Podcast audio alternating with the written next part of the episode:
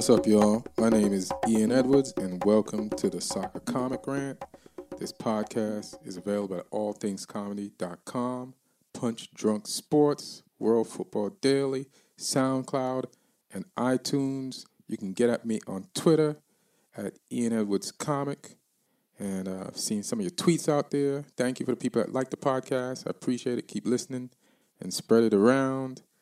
Uh, this is the Premier League, week two of the 2017 2018 season. And a lot of people, a lot of players are getting sent off during games. Uh, last week, there were like one or two. And I know the season just started, but for me, I've never seen in my memory this many people sent off at the beginning of this season. So I could be wrong, but this is this sticks out for me. So I know last week during the Newcastle game, they lost some. La- last week also, Chelsea lost two players in one game. This week, uh, Arnautovic got sent off, which he deserved that. And uh, well, last week, not West Ham, Newcastle, they lost. They lost the guy. And uh, this week, Arnautovic got sent off. So did uh, Kanu and Walker. So cards are coming out. They're coming out more than once. You know, they're they're they're they're dismissal cards and they're being displayed. So all right, let's go back. Let's go back to the first game of the week. First game of the week. I know I'm gonna sound like a homer. I'm gonna sound like a homer, but the first game of the week is Man U versus Swansea, and uh, I love this game because of the score, and I'm a Man U fan, and we won, and uh, we beat Swansea four nothing, the same score that we had last week, and uh, this game I don't think we looked as crisp as we did last week, but we got the result. And this game could have been completely different because in an opening of the game, uh, Swansea hit the post within the first minute.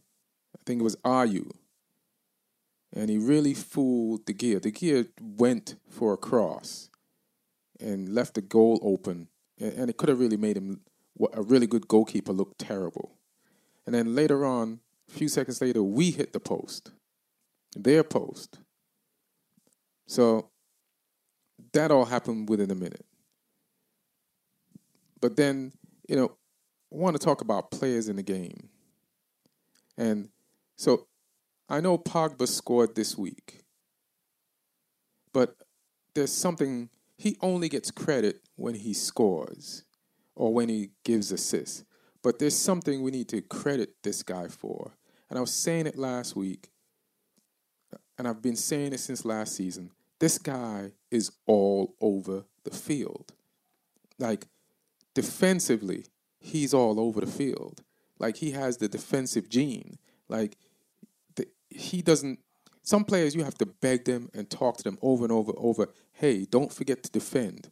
But this guy's defensive gene might actually be hurting his offensive gene because if he stayed forward more, he could probably score way more. But when you watch the game, I want you to track Pogba when you see him play and see how much back he is sometimes. Like he just shows up in the back. Like, man, I thought you was just forward. How the fuck did you end up back here? Like saving a goal. Or not even saving a goal, but breaking up a pass. Like he he's good in spaces where his team doesn't have the ball and he gets that shit. Like even the goal that he scored, he robbed that from the middle of the field, gave it to Mkhitaryan, then kept running and got a pass from Mkhitaryan and put the chipped it over the goalkeeper and put it in the back of the net. Like this guy is is defending as well as attacking. And the times when he doesn't score, I want people to remember that this guy defends. You know? And and people never give you credit when you don't score, but he saved or stopped a lot of opportunities from other teams and kept Man U in games, just being defensively conscious and always like going back. Like even I, it annoys me how much he goes back sometimes. I think he should just be forward, especially when they put Fellaini in. and Fellaini goes forward, and you have a, a talented person like Pogba back. But the beauty is, of him is he doesn't mind it. Like he likes defending and he likes attacking. Like he doesn't mind doing both. So we we got to give Pogba like this is an extra. This is bonus shit. You know, when a guy like that goes back, that's some bonus shit. And I saw Mourinho talk after the game, and uh, he's talking about letting the wild horses just run free, and he's talking about confidence. His team is very confident now. Yeah, yes, you're confident because your team didn't have a Lukaku last year, and your team you had Mkhitaryan, but you didn't start him. So, yeah, they're more confident now because you have Mkhitaryan, you have Matic. Some guy comes in right before the season starts and he has two Premier League titles and he walks right into your holding midfield position. And he's 28 and he's younger than Carrick. And you you know you've seen this guy play. You've played against him. You saw him win two titles. Yeah your team is going to be more confident. And speaking of confident the ultimate in confidence is I, I have to credit Man U for something and it's the way they've treated two players and two of the players, uh, like I would like to see more teams do this. Uh, last year, when Rooney wasn't that good, and even though Man U wanted to finish in the top four, they risked finishing in the top four by starting Rooney sometimes or putting him in games, even though he wasn't in good form, because they wanted him to beat Sir goal scoring record. And and that's a classy way for a team to treat someone. And then Ibrahimovic got injured last year, and they didn't just do away with him and get rid of him. He's most likely this week going to sign a contract and be back on the team. And even though he's not young, he's in his 30s, and this is when players, an injury like that should normally just end somebody. But this guy's so confident. And also, man, you like they're being human beings over there and they're like, "Hey, man, we appreciate what you did for us last year, and we believe in you. We'll bring you back." Yeah, might as well have a backup Zlatan. Like it can't hurt you. You know, you know he can do things in games. So, so I, I, I just like that. Uh, Mkhitaryan has four assists, and uh, that's pretty good. I don't know why Mourinho didn't start him last year. He didn't play a lot of Premiership games, but with this attractive, attacking offense that we got, he fits in. Like sometimes in the middle of the game, you'll lose him, you don't see him doing anything, but then he'll get some assists. He's got, I think, two a game so far. He assisted Lukaku this game and Pogba. And uh, Lukaku, goddamn, I mean, I didn't think, I didn't trust him on a big team. So he's proven me wrong. We spent the money, and I hope I stay wrong on this. Like, I don't want to be right about Lukaku when he's in a, a, a Man U shirt, you know? I'd rather be wrong and this dude be amazing and he scores goals and we win games. And uh, just even going back to Pogba's goal, the class of it, how he chipped it over the goalkeeper, the calm, coolness, you know, quality, man. We got quality out there. So this is why we're gonna get goals this year because of our quality. Like Mkhitaryan feels like a new Premiership player for us because he didn't start that much last year. He didn't play that much, but now he's out there. You're like, it feels like a new dude.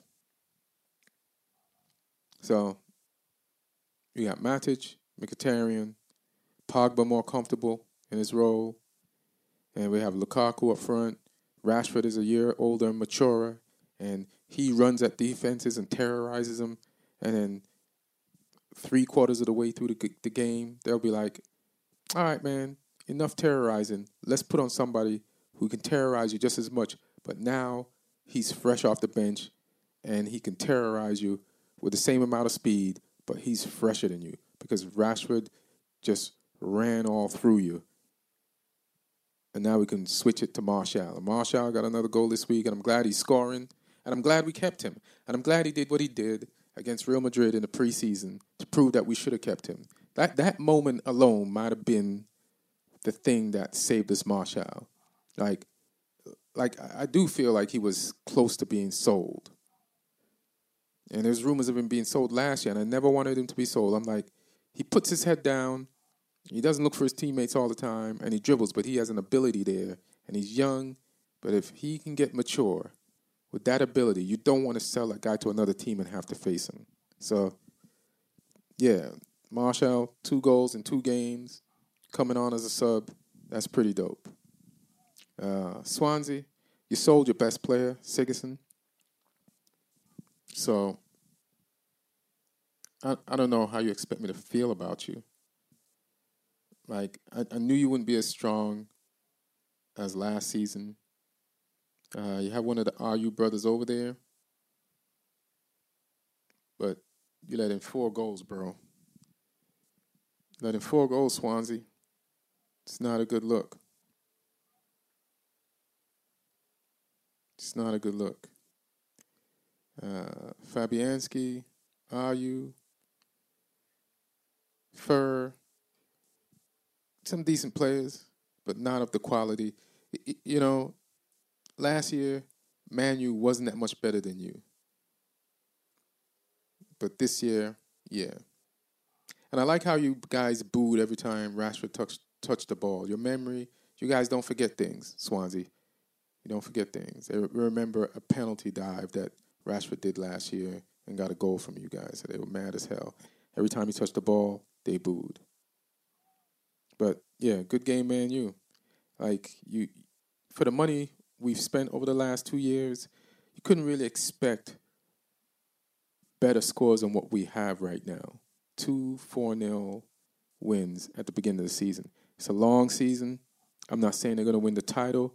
I think Man U's kind of like an injury or two away from the title being in jeopardy. Like, what if Pogba gets injured? You know, or Matic has to be out for a few games. Like, do we have the backups and the reserves to fill in for these guys? We had a lot of injuries last year. We had a ton of them. So I don't I don't want us to buy, but I'm I'm sure one of those kids that came in to the game for the last two games of the season last year could step up and play. Like I don't think we have to buy Persis Perisic. I don't think we have to do that. But uh good game, Man U. And good game, Swansea for letting four Man U goals in. Uh, West Ham versus Southampton. Now, this is where one of the sending offs I was talking about occurred. And uh, this game had everything. Score was 3 2 Southampton. And uh, Gabbiadini scores first, puts the ball in the back of the net. Same type of goal that uh, somebody else scored a goal similar to this, to Gabbiadini's goal. Think it was Jesé. Yeah, it's funny. It's same kind of colors. Jesé for Stoke scored the same type of goal that Gabbiadini scored, and uh, he got a pass, same type of pass that Berahino gave to Jesé, and uh, in the in the in the Stoke game, it's the same type of goal Southampton scored. Now the sending off was with Arnautovic. He got elbowed for sure. He did he did get elbowed for sure. And the ref didn't call anything. But right after he got up, he ran down the field, saw the first guy in red and white stripes, and uh, hit him with his six foot four, six foot five elbow in the face, right in front of the referee. I mean, and then acted surprised when the whistle got blown. Like, dude, who didn't see that? Like, I would never rob a bank with you. You are the worst criminal ever. Like, what the fuck are you doing, dog? So then immediately, West Ham goes down a man in a game that they're down one. Then they give up a penalty. Then they go down two. But then then some things start happening, and uh, they have a guy named Chicharito, and he he can run on to the end of rebounds and put the ball in the back of the net. So Chicharito evened the game at two two. Even the game at two two with two scrap style Chicharito goals, where uh, uh, like I've never believed in Chicharito's control of the ball. Like even when he was at Real Madrid, you know, they'd pass a ball to him and he wouldn't control it close enough to him and show too much of it to the defender, and the defender would get it and get it away from him. But if you shoot the ball, if you're a teammate and you hit the post, or if you take a shot and make the goalkeeper have to save it and not be able to hold on to it, Chicharito will run on to that shit. He don't fuck around. That's the scrap man right there. You know what I'm saying? He recycles goal chances. That motherfucker will put them in the back of the net. And then, uh, so the game's 2 2, and then heartbreakingly, Southampton gets a penalty when Zabaleta, beaten in the air, shoves the Southampton player in the back, uh, proving why uh, Pep got rid of him at Man City. He doesn't want that type of defending on his team. He's got enough problems defending. You can't keep a Zabaleta around. Sell him to some fools who thinks he's a good defender. I always liked him as a player. Thought he's a good defender, but he might have lost a step, and it looked like it on that penalty that he gave away, and uh, gave away the penalty. Southampton converted it. It was in the closing minutes of the game. Southampton three, West Ham two. Heartbreaking loss.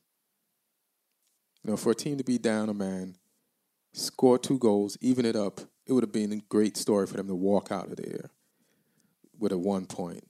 But last minute of the game, man, they got sawed up. Somebody somebody got to them in the middle of the field in between two defenders. It was a foul. And after that, a penalty. And uh, Southampton did their thing. Next game, Bournemouth versus Watford. Bournemouth 0, Watford 2. Which is, and I'm disappointed in Bournemouth. I like what they did last season. Like, I normally watch the teams or the games with the top of the top five, top six. And Bournemouth wasn't in the top five, top six. But they played well enough for me to say, I need to watch this team more. And uh, I know it's just the beginning of the season, but two losses to teams they could have beat. It's tough. They have no points in two games, no points out of six. Bournemouth. It ain't great. I, I, and I'm not sure I agree with your off-season moves either. Not sure. There's something different about this team. I, I don't think they really started the season yet. They're kind of like standing there and kind of watching. Like, oh, oh, we're in the Premiership. We we've been in there two years in a row now, so we'll just stay in there. No team, these teams ain't gonna let you just stay in the Premiership. You guys better start moving out there and playing some football. Stop watching, or else you're gonna be, end up back in the Championship. And Watford is surprising me because they're coming out strong. Last week they tied 3 3 with Liverpool in a exciting match. And uh, now they got three points from Watford. So Marco Silva doing his thing. Somebody has to get this team together. Because uh, Puel couldn't do it, the vampire.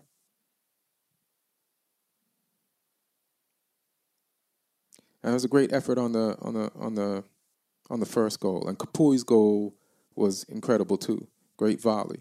So some people have been practicing. Like on the first goal, there was a cross and both players reached for the ball. And the defender stops the first attempt, but lays down on his back with his hands up. I don't know why, and just watches the Watford scorer make a second attempt on the ball while he's on the ground. And as the ball's going on in the net, the defender still has his arms up. I don't know why. Like, second effort is everything in this league. It means uh, it's a huge difference. Huge difference. Second effort. So it's the, the playing over till the ref blows a whistle. So I, I don't know what that defender would. I would like to talk to him. So he might still have his hands up if I wanted to talk to him. Like I, I think he was trying to prove that he wasn't hand. There was no handball. But that doesn't mean the game stops. You can still use your feet, which is what the goal scorer did. So Bournemouth, I'm disappointed in you. Step up your game. Get this shit together. You're you're one of the teams I like watching. I like your style. I like the coach.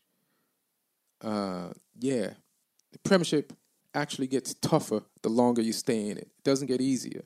I know you came up two years ago and you survived, and last year you did good, and then now you're like, shit. It feels like you feel like it's easy now, and it's not. Focus. Focus, or you'll be out.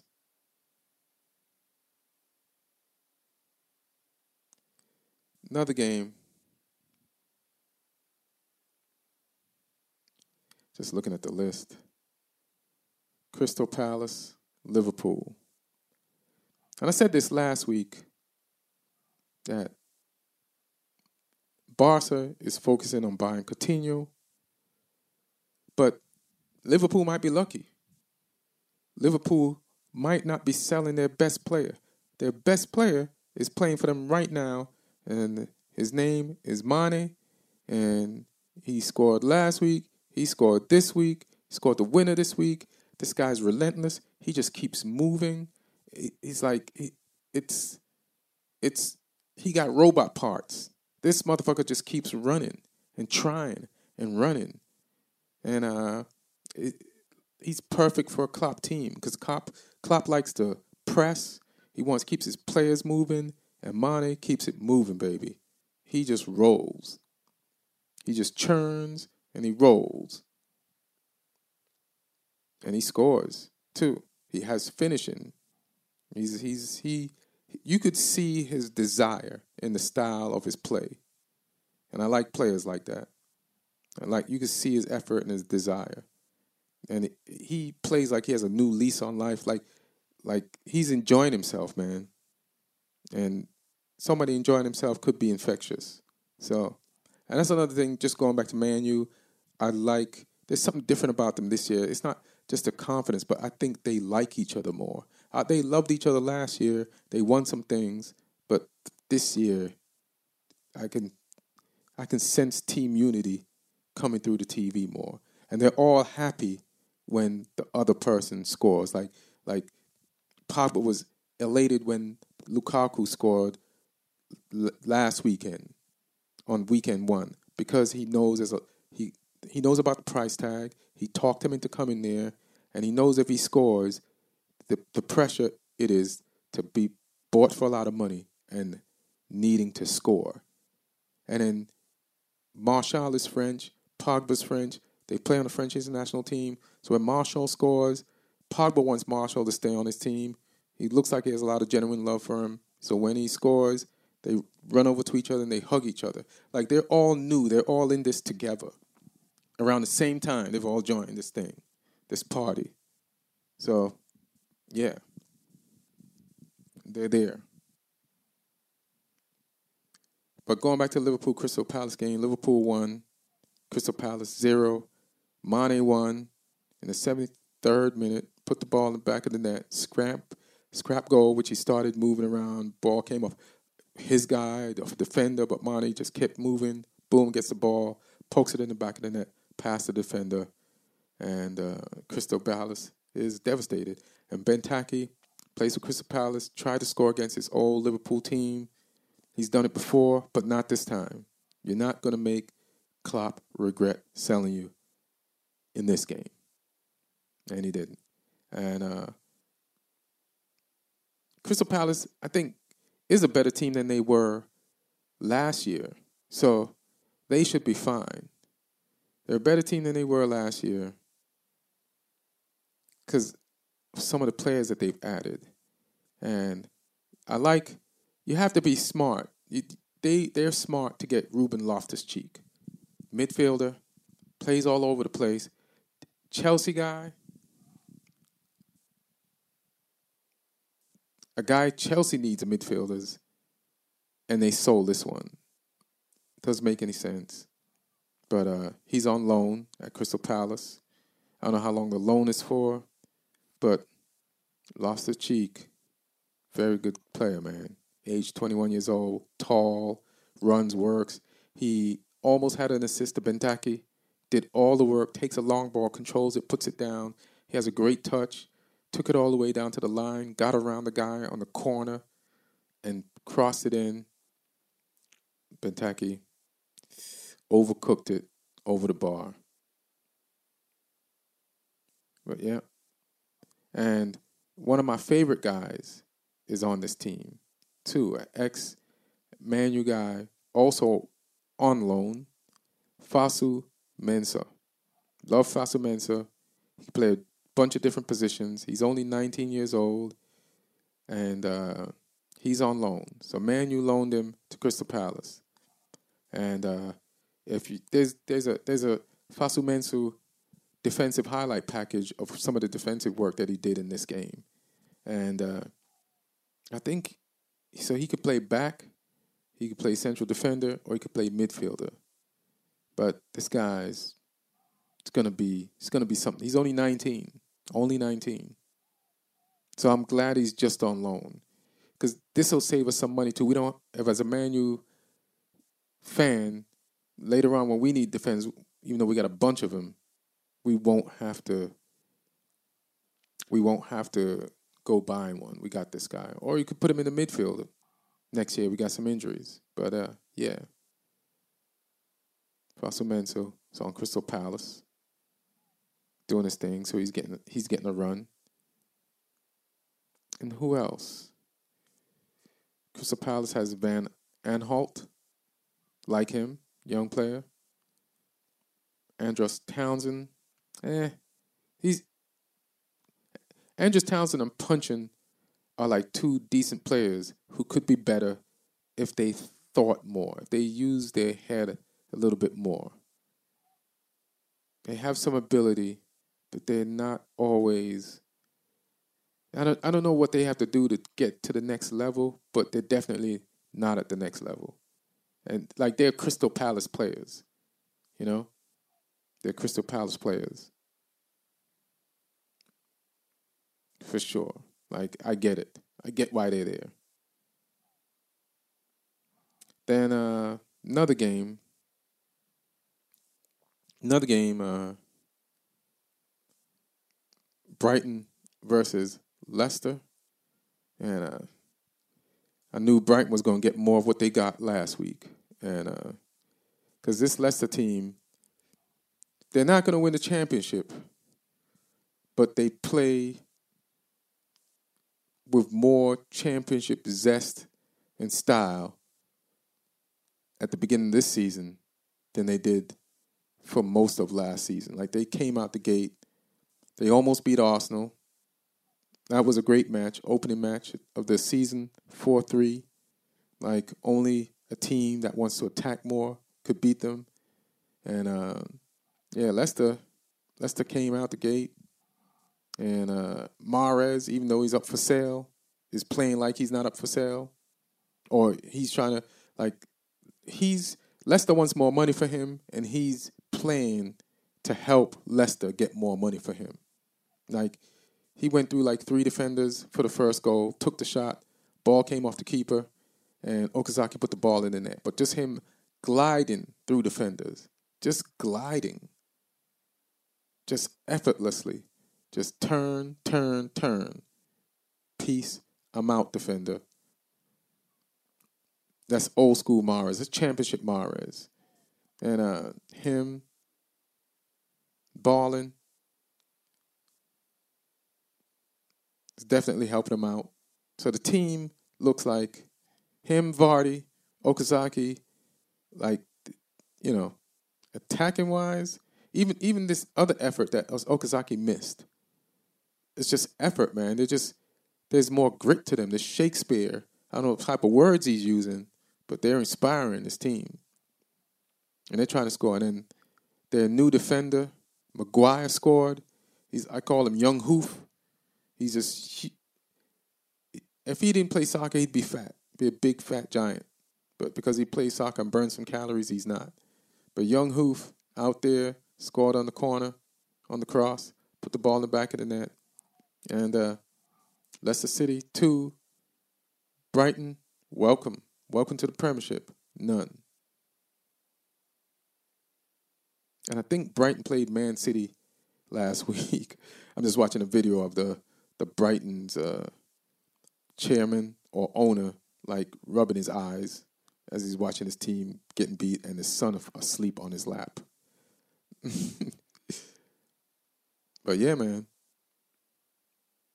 I think uh, Leicester's back to their almost back to their always. I don't I don't think they'll finish top five, but should we be surprised if they pull something off? But they they they're going for it.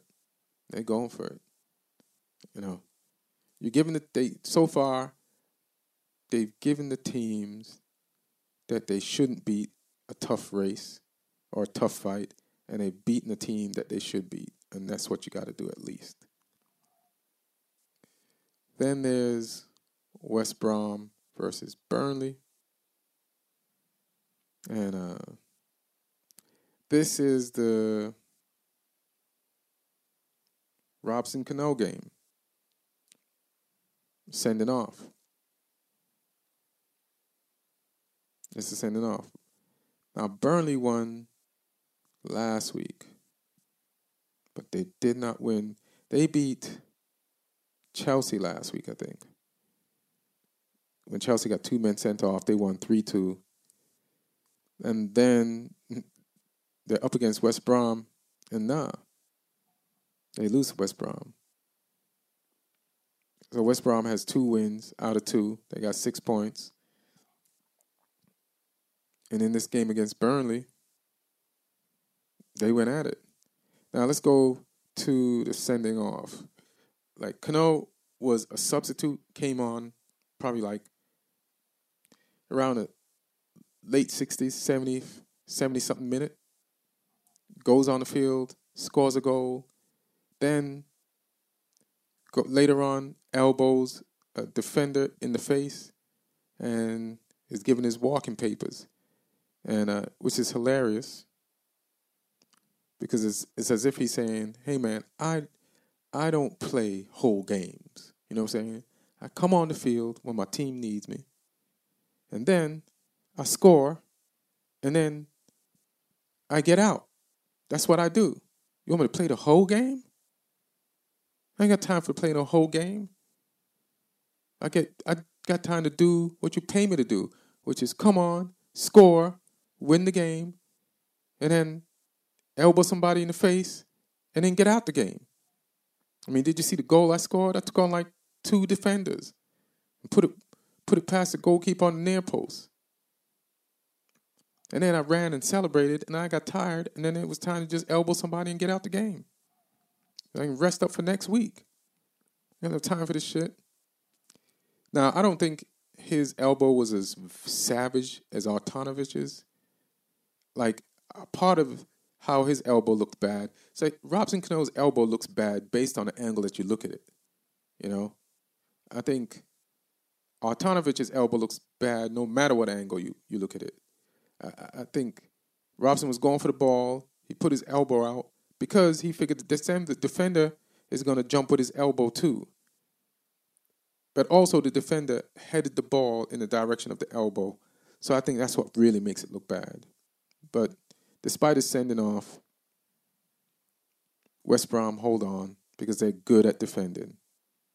They're good at defending. Like they, they can defend well when they don't have a lead. So imagine when they do have a lead, they're gonna fucking defend. That's what Pulis is Pulis does defend well. Next game, Arsenal versus Stoke. And uh, the season's not going to be easy, man, for anybody. Arsenal has a few things not going for them. First, Sanchez is injured and he wants to be sold. Ozil kind of wants to be out. Oxlade Chamberlain hasn't signed a new contract and wants to be out, from what I hear. Chelsea trying to get him. And a problem is Chelsea wants Sanchez too. So not only are you going to lose guys, but they're going to come back to haunt you. So Arsenal's in a very tough position. There's a, a money amount that Arsenal will sell Sanchez for because if they don't sell him now and he doesn't sign a contract, then they won't get any money for him next year. He'll be free. So it's like, do you force him to play for you this year and then lose the chance of making 70 million pounds or euros off him this year because you know he wants to go anyway? And you're basically kidnapping a guy by not selling him if he wants to leave and making him play for you. You're, you're it's kind of forcing him. So they're in a they're in a tough position, and and if the the team that offers you the most money is one of your competitors, what do you do, man? What do you do? And he's your best player, and Oxlade Chamberlain is fitting into your new defensive system with five defenders, and uh, he wants to be out. He's starting on a consistent basis, and he wants to be out. And Arsenal has to sell some people anyway, but those are not the people that they want to sell. They have a glut of like midfielders that they need to get rid of. But those aren't the ones that want to go. So uh, in this game, Stoke versus Arsenal, sometimes bad things happen to you eh, when you're a team, and sometimes bad things happen to you that make you better. You know, like I remember when Drew Bledsoe was playing for the Patriots, and uh, he got injured. So then they had to start Tom Brady, and then they went on a string of wins, and Bledsoe got better, and they was like, "Nah, man, we gonna stay with Brady," and he kept on playing, and uh, the rest is history. And Bledsoe had to leave and go somewhere else. Now, this is not similar like that, but this just for this game, Shaqiri for Stoke was playing and he was on a break with Jesé and uh, he's running and he pulled a groin, a calf, or a hamstring muscle. One of those. And then he got taken out of the game. So Shaqiri's a starter, but you have a Berahino on the bench, and you put Berahino in the, in the game, and I think Berahino has more des- desire and is probably going to end up being a better player than Shaqiri. And uh, they put Berahino in the game, and uh, he his pass was a direct result of the Stoke goal. He passed the ball to Jesé. Jesé put it in the back of the net, and uh, that's the goal. That was like Gabbiadini's goal you know, one touch to the far corner, goalkeepers guarding in their corner because they don't want to get embarrassed over there. You look, it's less embarrassing to let a goal in the far corner, and uh, if it's like if it's like a well placed golf shot, goalkeepers can't save that. So went to the far post, put the ball in the back of the net. Stoke go up one, and Arsenal. I've, I've seen some funny captions like, "Who cares about possession? because Arsenal had the ball for most of the game. Know, typical Arsenal style game, but they could not put the ball in the back of the net. And I think Arsenal is this is the thing with Arsenal. They're well coached, but their quality of player is low. Like and it's not super low. It's just lower than it was when they had Thierry Henry and the Invincibles when they had they've just had better teams, better quality players. When you had Pires and Bergkamps, you don't have these finishers there. And then Cazorla's out, Sanchez wants to bounce and he's not playing right now. So some of your best players are not out there. Like Sanchez could have probably broke Stoke down and gotten a goal back or two, or helped to have gotten a goal back or two. But he's not there. And so you got Welbeck out there running,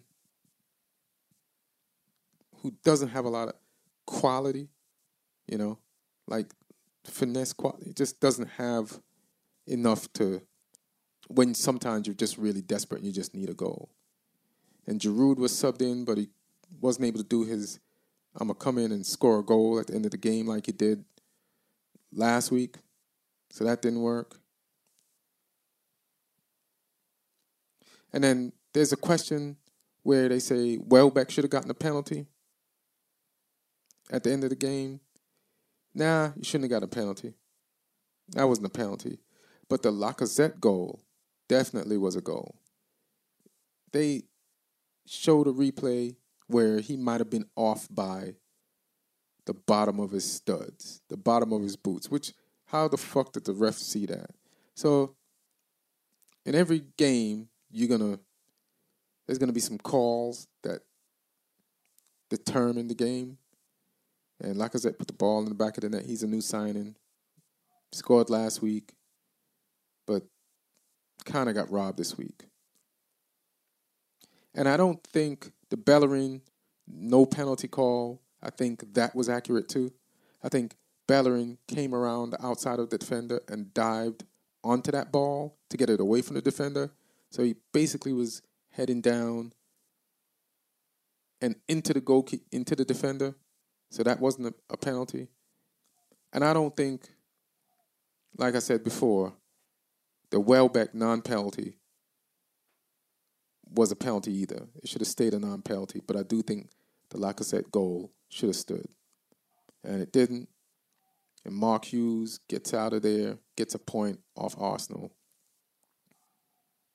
and uh, I'm glad to see Berahino in the game doing something positive. And uh, I don't know how long Shaqiri's out, but keep starting, keep starting that kid, man. I think he'll do more than Shaqiri, and it, and then sometimes you can sub Shaqiri in. Like I shit on Stoke last week, but I actually, in retrospect, they are better than they were last season, and they got Fletcher too. And I like Fletcher, and Fletcher looked good in this game. So, yeah, Stoke Stokes, Stokes should be all right. Better than I assessed them last week. No, maybe maybe I'm saying it because they won but I'm not saying it just because they won. I'm, I'm looking at the players on the field and their depth. And uh, they could do some things. So that's Stoke and Arsenal. Let me see who else. So then there's Huddersfield, Newcastle, and guess who's having a fun time in the Premiership? Huddersfield. Two games, two wins, six points, and they're having an easier time in the Premiership than they had in the Championships. but nah, they they won their first two games, and this week they beat Newcastle one nothing. And uh, welcome back to the Premiership, Benitez. Two losses. Last week, one of your players cost you the game, got a red card, and then this week, you got beat by a team that you finished ahead of them in the championship. And you both came up. But uh, I, I, I don't know what this Huddersfield coach has that you don't have right now, Benitez. But his dudes are playing ball and they're enjoying the premiership. So you better ask him what type of formula conversation he's using and see if you can pour your players a glass because you guys are out there like defeating yourselves, especially last week. So this week you have a no result. And you had one really good try, and the Huddersfield goalkeeper made an amazing save. Usually you can't save the ball from the angle. It's just good positioning. Like Ritchie almost got that ball in the corner. The goalkeeper saved it with the tip of his gloves. But Huddersfield, man, like I don't know what you're gonna do with the rest of the season. Sometimes teams come up from the championship and they start off hot and then they fizzle out. You know. But at least you got you need they say you need 40 points to stay in the premiership. Huddersfield in two games has 6 of that 40. Now, it's a long way to go to 34 more points, but you got six of them. So it's very positive. So keep it up, Huddersfield. And Mooy, good goal. Well worked through the Newcastle defense. Ping pong style, one two one two. Well placed in the far corner. That's the corner that Ritchie from the Newcastle tried to beat the Huddersfield goalkeeper at, and he got saved, but it wasn't the same result for uh, the Newcastle goalkeeper. Could not stop that. So Huddersfield moving in the right direction. And the biggest game of the weekend was Chelsea versus Tottenham. Chelsea 2, Tottenham 1. Game played at Wembley. And everybody's saying that uh, Wembley is a bad place for Tottenham to play and keep as their home team, as their home ground, because they haven't had a lot of positive results there. And uh, I'm not going to jump on that bandwagon. I think they'll get used to Wembley. And yes, they did lose the game, but you lost to the champs. Like, this was a more of a must win game for Chelsea than it was for Spurs. Even though it's the beginning of the season. Like Spurs won last week. Chelsea got embarrassed. They got two red cards and they got embarrassed in in the whole, in the, the first game of the season. Like they got shocked off the field. So yeah. And now you're up against the, the team you barely beat for the championship, for for the for the Premier League title. So yeah, this is like you have to really put it down. And Chelsea, Chelsea, they won. They won to the point where they scored. The score was two one, and they scored all three goals. They scored all three goals. Uh, Spurs goal was courtesy of Batshuayi. And Batshuayi's best friend right now is Marcos Alonso because Marcos Alonso scored the opening goal on a free kick for Chelsea and scored the winning goal on a on a pretty good defensive play from David Luiz getting the ball back after penalty appeals by a teammate in the box who lost the ball. And then the ball came back out, but David Luiz got the ball, and I think he's the one that passed it to uh, Marcos Alonso. Marcos Alonso uses unorthodox left foot to put the ball in the back of the net on the on the on the near side of the goalkeeper. Uh, goalkeeper Hugo Lloris should have probably used his legs to save that ball, but it's easy for me to say in retrospect. Like he's a tall guy, and to have to get down to the ground to save a ball like that that's so close to you it's it's tough it's tough when you're nine stories tall and somebody takes a shot on the ground right next to your feet to get down on the ground and stop the ball with your body it's tougher than it sounds so next time you do some do some saving with your legs in, in practice but Marcos Alonso had a fucking amazing game. Two goals. Uh, and yeah, I'm happy Chelsea. I'm Chelsea lost last week, so I don't mind them winning this week.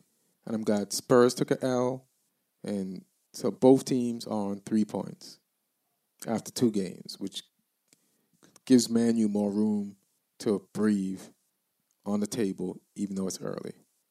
And Spurs kind of dominated game possession wise too. Like Spurs is really an animal. So here's the thing I want to say about these two teams. Like so Spurs didn't do a lot of activity in the transfer window. And I don't think they really need to. I might have said they should have last week, but if they can continue to bring players through and the players that they have brought through so far show up the way they've been showing up, then you don't need anything in the transfer window. You don't have to spend big. They came second last year, and their team has chemistry. They know what to do. They play with each other. Like they kind of really handled Chelsea, the champions, the the team that was undeniably the best team in the league last year. And they outpossessed them and they pressured them. And I know Chelsea had their chances, but I don't know. Like, even this loss to me shows me how strong Spurs is as a team. And they can, they're dangerous. Like, they're determined. They play well together. They got their shit all figured out. You know, pretty much like some teams will like buy three, four new players and and get rid of some people. Like they lost Kyle Walker, but they replaced him with a guy who's played in that position last season. And then when that guy's injured, they have other guys. It's like Tottenham is like the home of the, the right and left back. Like they're a right and left back farm. Oh, we lost a right back or left back. Let's just grow one off a tree. One is mouthing off in the press and wants to leave. Just pick another right back off the field or left back off the field. We'll we'll, we'll keep going. We'll survive. I mean, they'll survive for as long as they can hold on to their players. Because some people want to get paid more and will want to leave. But so so this year to me is Tottenham's last hurrah basically with this team. So we have to see them make it through this transfer window that's about to close and the next one that opens back up in the latter part of the season. See how they make it through that to see how good they're going to be.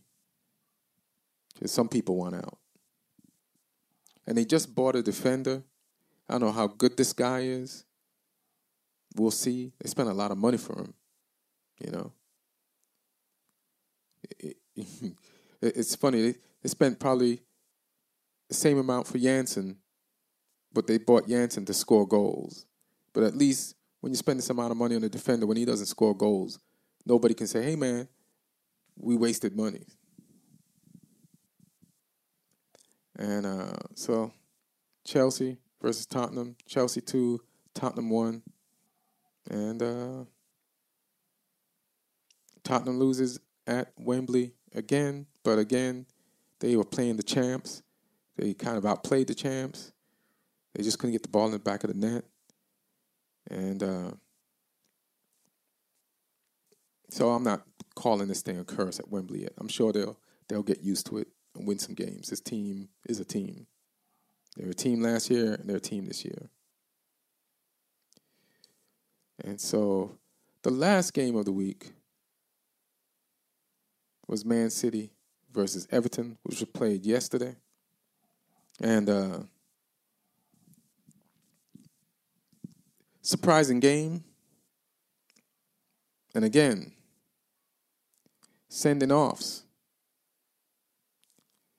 Now, as far as the sending off of Kyle Walker,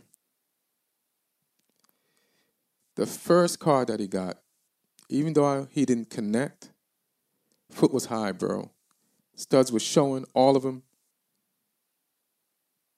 It's like a spotlight was on them, showing like all eight studs standing out and what they could have done to damage the guy. So I get that one. But the second one, Kyle Walker should still be on the field. That's what I'm saying. When you think about both those offenses, should probably still be on the field. So,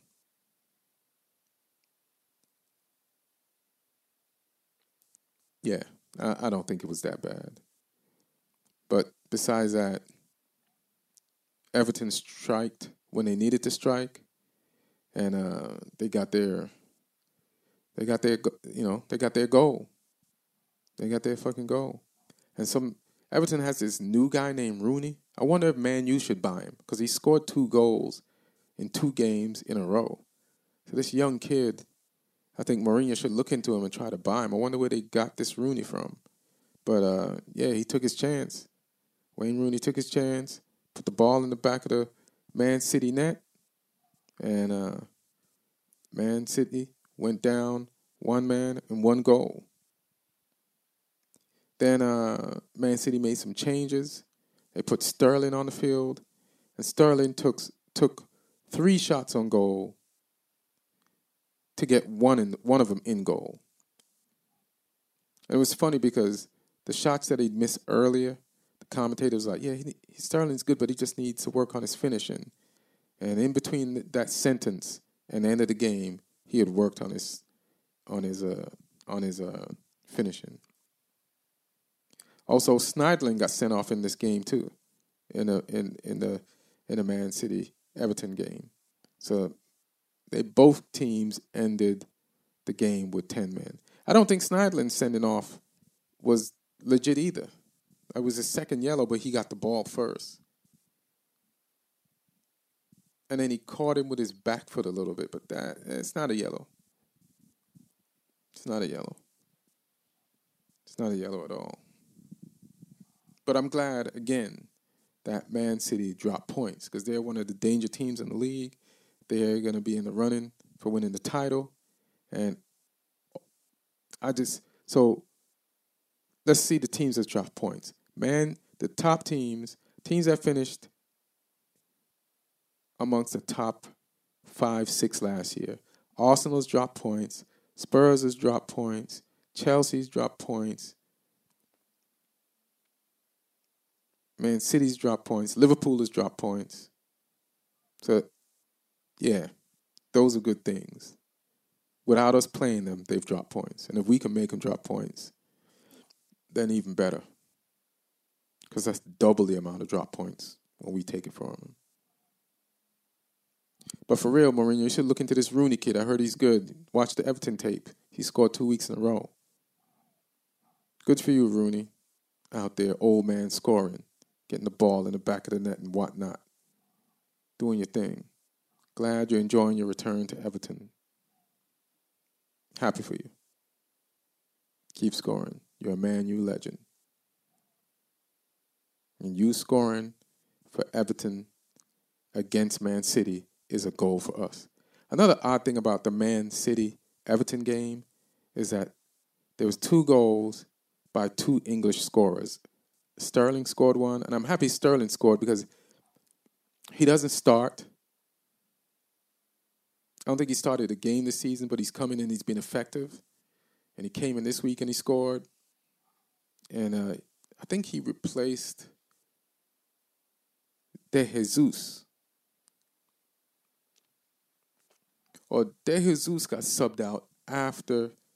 Yeah, he came in at the beginning of the first of the second half. It became in the beginning of the second half to replace De Jesus. I guess because we lost a defender, not we. Man City lost a defender, and also Sterling can come back and defend more than a De Jesus will come back and defend. And Sterling used to kind of be a back too.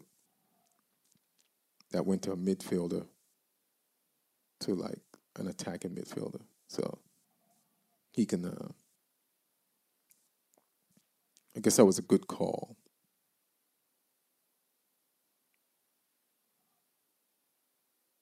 So, yeah.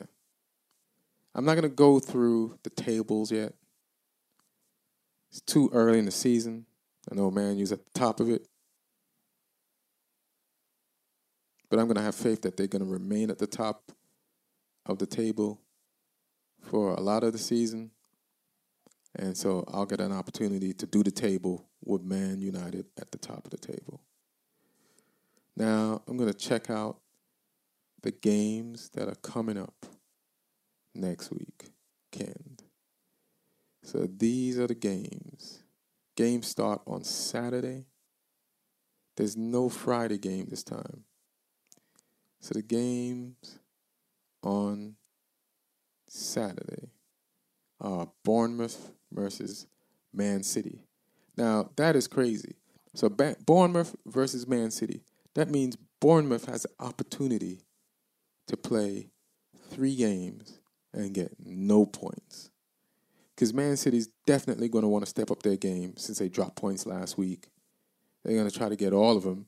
They know the deal. They're being coached by Pep. Going to try to get all the points. And then Bournemouth, poor Bournemouth already lost two games. To start the season with three losses, that's going to be tough. So, Man City is going to win or at least tie.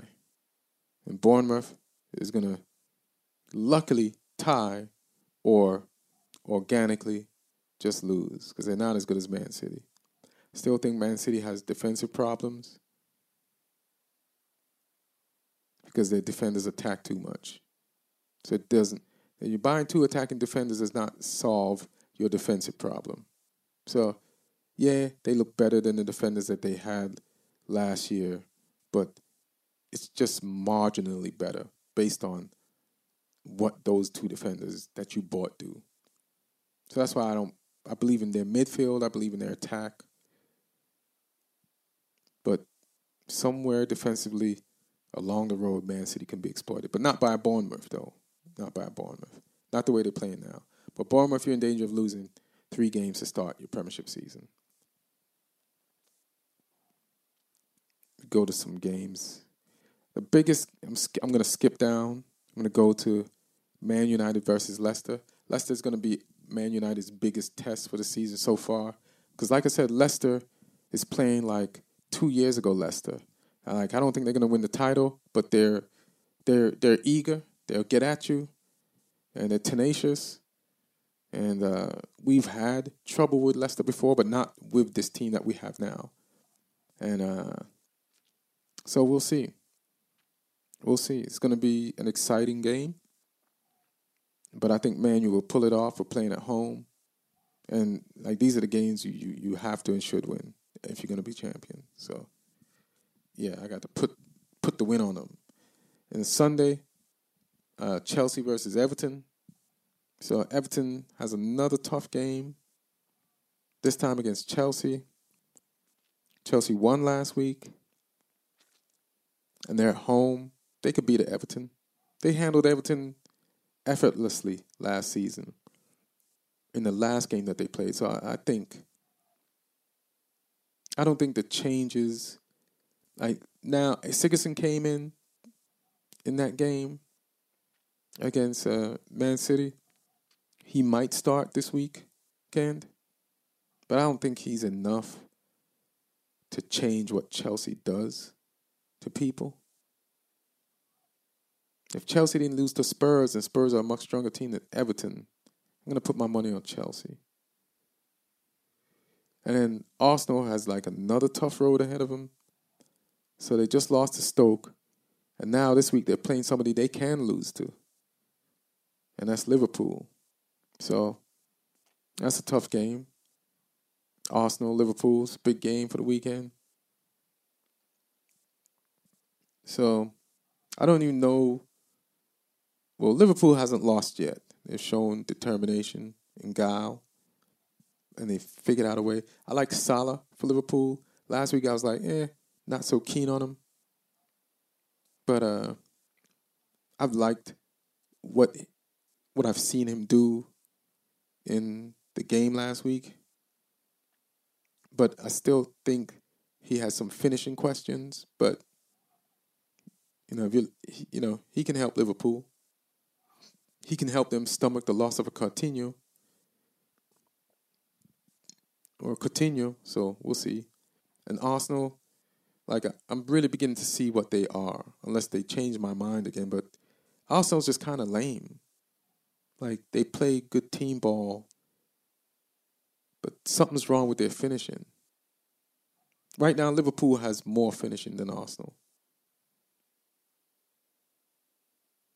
And Liverpool's playing at home.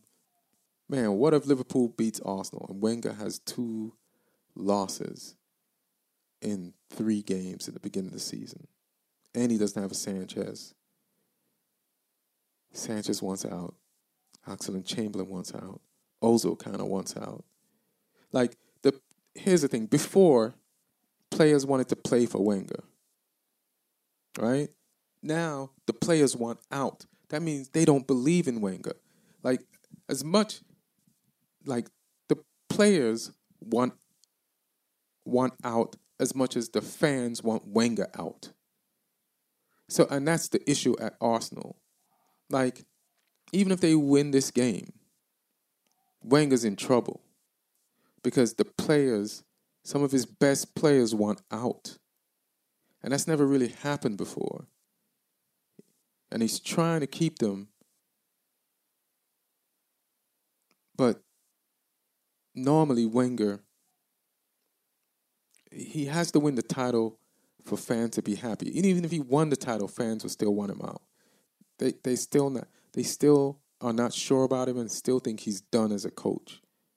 And then now his players want out, and if he loses those players, he's definitely not winning the title. I, I think I don't even. Yeah, this is just tough for Wenger. It's tough.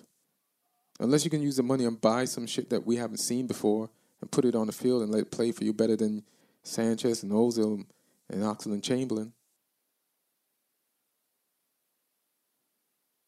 But yeah. So win or lose, Arsenal loses this game against Liverpool. Spurs Burnley. I think Spurs is like steaming hot. They're back at Wembley Stadium. And uh, even though Burnley beat Chelsea opening of the season,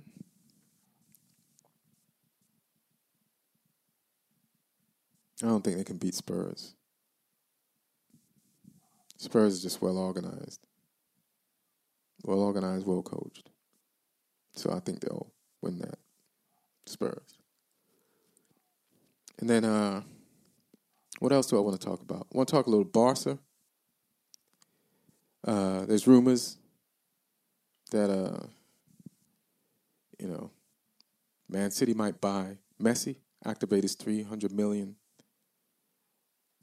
I don't know if it's pounds or euro clause. And uh, I think Messi is no longer confident. Like, Messi's a winner. That's what's been driving him all these years. Like, you think it, it, it takes more than just being a great player to be a great player. Like, it's like Kobe. I remember when Kobe had won three titles with the Lakers, and then he ran Shaq out of town. And then the Lakers weren't going to do anything in the offseason to upgrade the team and make them better, like a year or two maybe after Shaq left. And then Kobe wanted out. He wanted out. He's like, I'm not going to stick around in some town where we're not going to win. I, I, don't care if I score 80 points a night. I want a, the opportunity to win the title. Like, that's what made his desire in combination with his skill level because his desire is just a, a genetic thing that's in a winner like these guys. They want to win. And Messi's looking at the situation at Barca, and he's like, our midfield is a sham.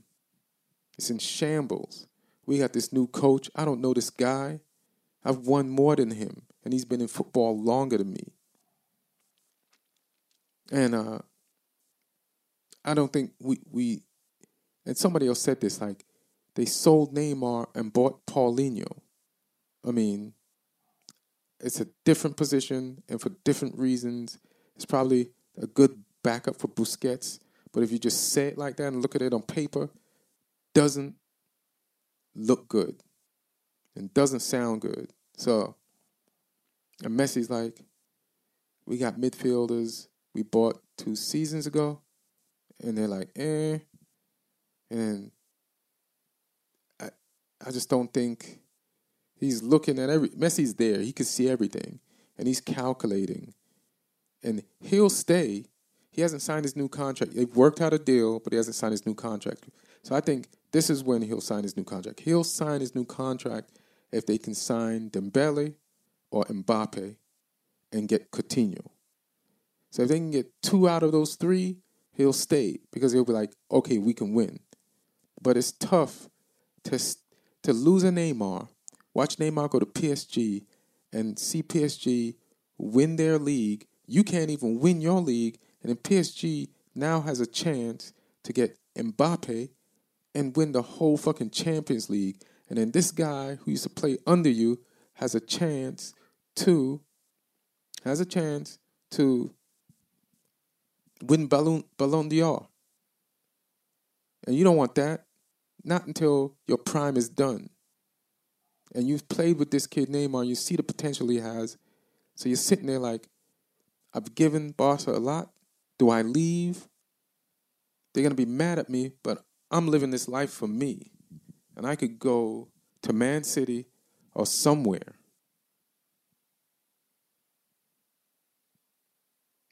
And win. So Barca's in a tough situation. It's funny, man. Five years ago, you wouldn't have seen this. Four years ago, three years ago, maybe. You know. But uh, Neymar bouncing has really tipped the scales in Barca. Know, Messi being too good for Neymar to stick around. Because Neymar's a leader and he wants his. You know?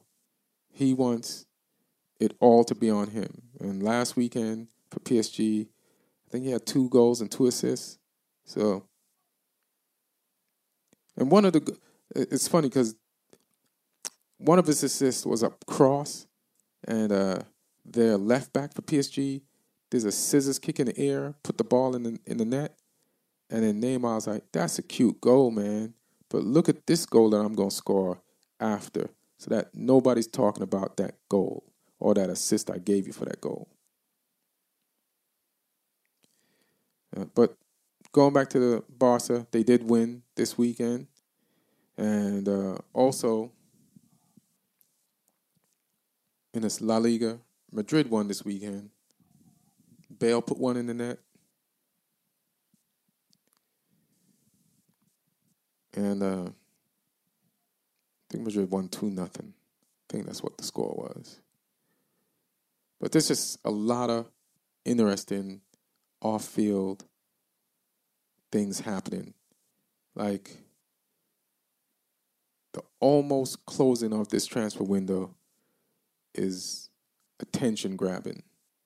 It's a lot of shit going on. It's a lot of shit going on. All right. I forgot to mention our sponsor in the beginning of the podcast is uh, on the volley volleyapparel.com. Go there, use the code Soccerant, get 20% off. And I should check that to make sure that is what the deal is. Because sometimes I say things wrong. So let me just pop back into the history of what our conversations were, just to make sure I'm giving you the right promo code. I want to give you a promo code that makes them charge you more. And you're like, what the fuck? There's an added 80%. So I'm going to look this thing up. Also, hope you guys had a good week. Enjoyed the football.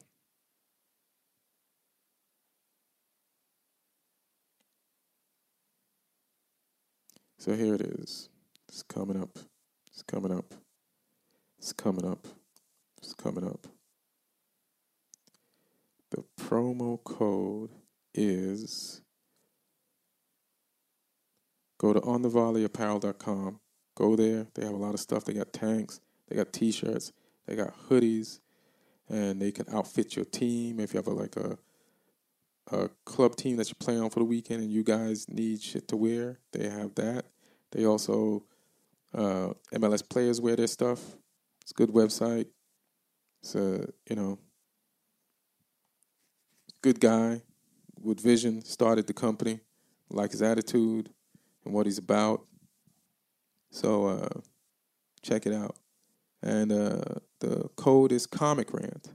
So Comic Rant is good. Go there, hit them up, 20% off all orders. And uh, so I'm back in LA. I'll be here for this week. On the weekend, I think I'm out of town with Rogan. We're going to do some shows. Go to my website. You'll see some dates on there for some shows.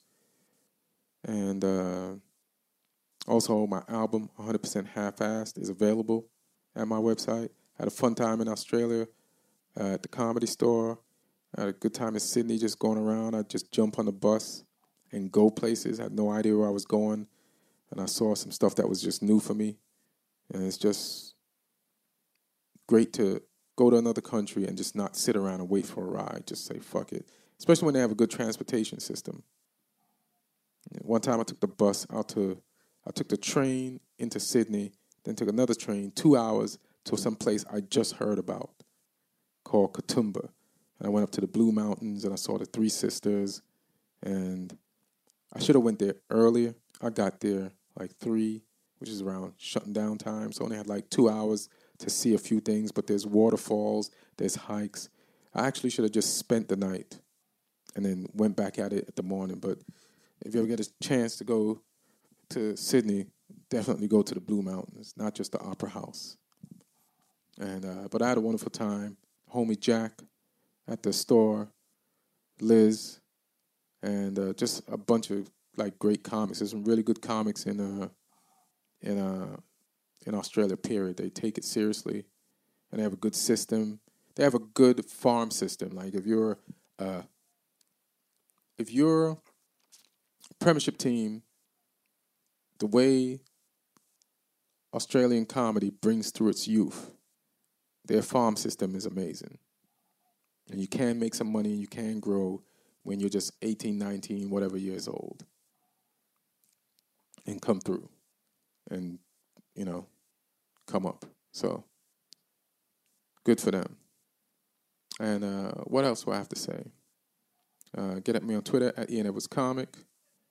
And uh, hope you enjoy the podcast. Keep listening. Subscribe on SoundCloud and leave a review on iTunes. And uh, thank you for the guy who hooked me up with the volume thing, the levelator. I've been trying to get the levelator, but I tried one. I tried one time, excuse me, and it didn't work. So I got to try it again. I don't want to give you guys a podcast with low volume.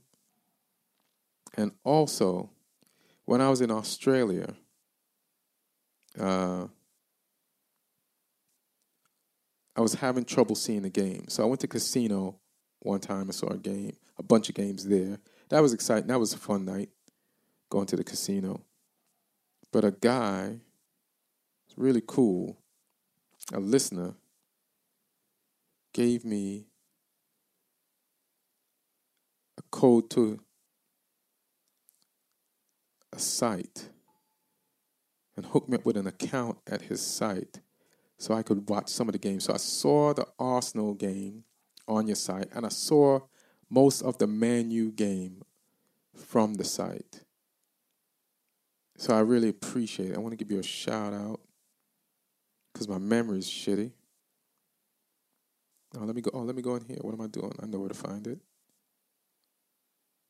Joshua Mikowski, thank you. I really appreciate it, man. Uh, good looking out, setting me up with sports, opus, so I could, you know, log in and see the games and do the podcast, man. I really appreciate it. Good looking the fuck out. And if you're ever in town or I'm in your town, let me know, bro. All right? Appreciate it. All right, love y'all. Let's spread love. And, uh, Talk to y'all next week. This has been fun. Talking to you by myself. Ian Edwards, one.